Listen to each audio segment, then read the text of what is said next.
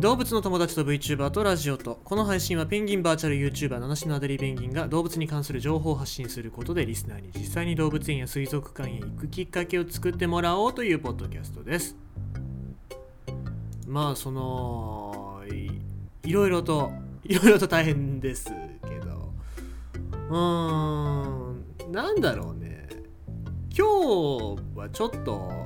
僕が咳があったりとか喉が痛えなとか思い始めたんで今日は帰り買い物に行けなかったんだよ。でさ普段の僕だったらしこたま酒を買い込んで家の中でフィーバーするしかねえなって感じなんだよ。ほら私の生きがいなんて酒煽って魚食って寝るぐらいしか生きがいがないでございますからえーっともうなんかお酒を買って引きこもろうみたいな。で昨日はアグリちゃんとの一緒にテスト会アグリとアデリと生き物話とっていう放送やってまあ皆さんいろいろと参加してくださって嬉しかったんですがね。うん、まあなんかそんなことの他の人をお誘いしないといけないなって考えながら今日はちょっと文字を書くのに勤しもうと思って引きこもろうと思ったんだけどまあちょっと体調がそんな感じでもしかするとああ私もそろそろ来たかと。えー、もう鳥インフルエンザが来たかと。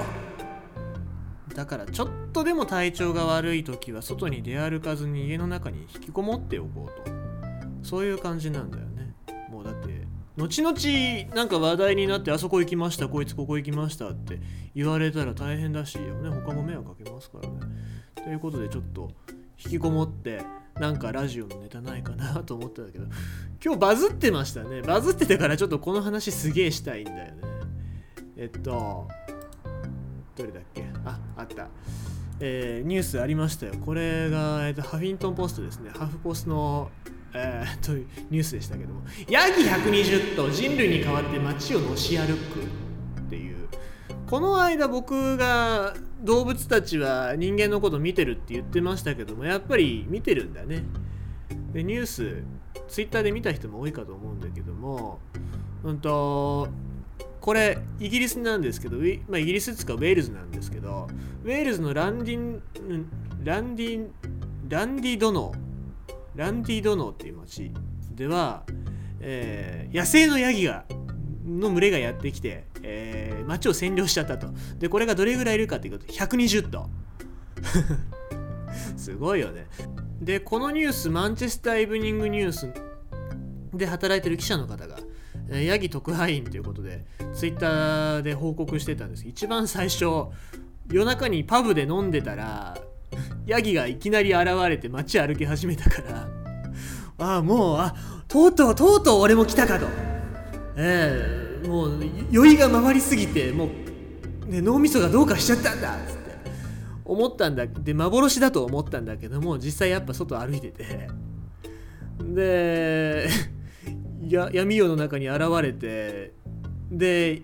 垣根を食べ始めたりとかね。あと垣根の上に登ってみたりとかってもうフリーダムなヤギを見てて。うーんでソーシャルディスタンスは整ってないなみたいなことを見ながらツイートしてたんですけども。で次の日ですよ。次の日朝起きてで街に出たらやっぱりヤギいるんですよね。あやっぱ幻覚じゃなかったんだっつって。でまあ街の人にとってはすごくすごくいいかどうかわかんないですよ。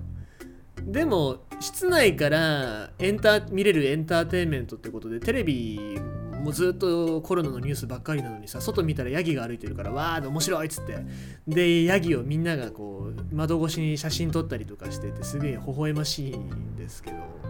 じゃあこれなんでヤギがそんなに出てきたかっていうともともとこのヤギたちっていうのは岬に住んでる町外れに住む岬に住んでるヒマラヤヤギ。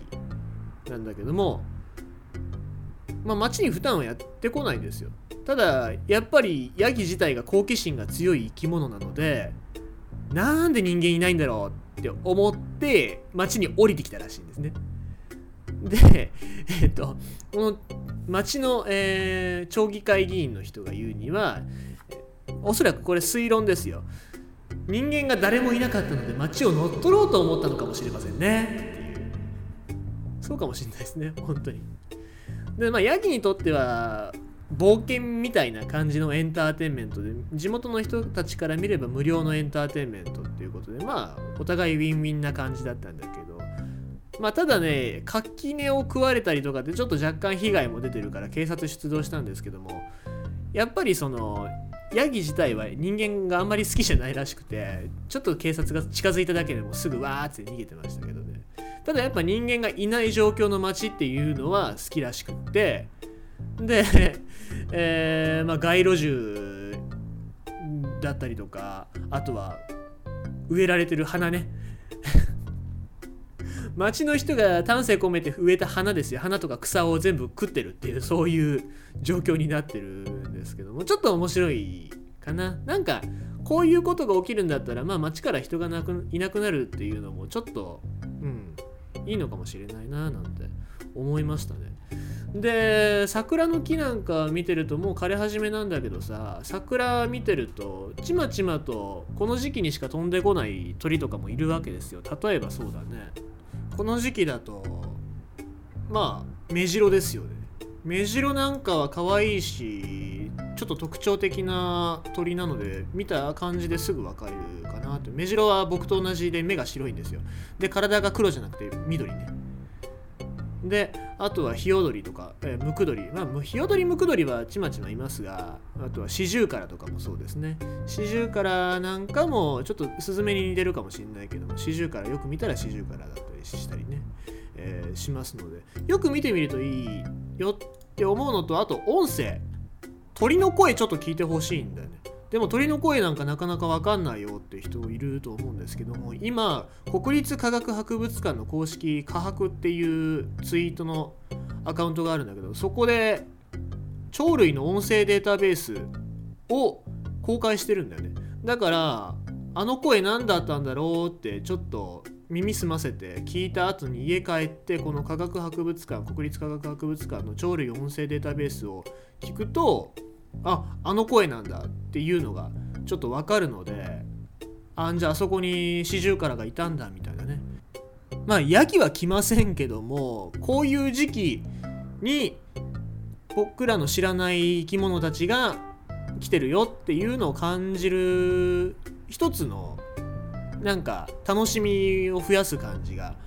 できるんじゃないかなと思いますので国立科学博物館の、え鳥類音声データベース非常におすすめです。ぜひ皆様外出先から鳥の声を聞いて帰ってきた時はこれ開いて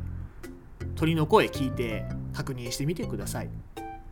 ということで今日はそんな、えー、自粛ムードの中の楽しみ方っていうお話でした。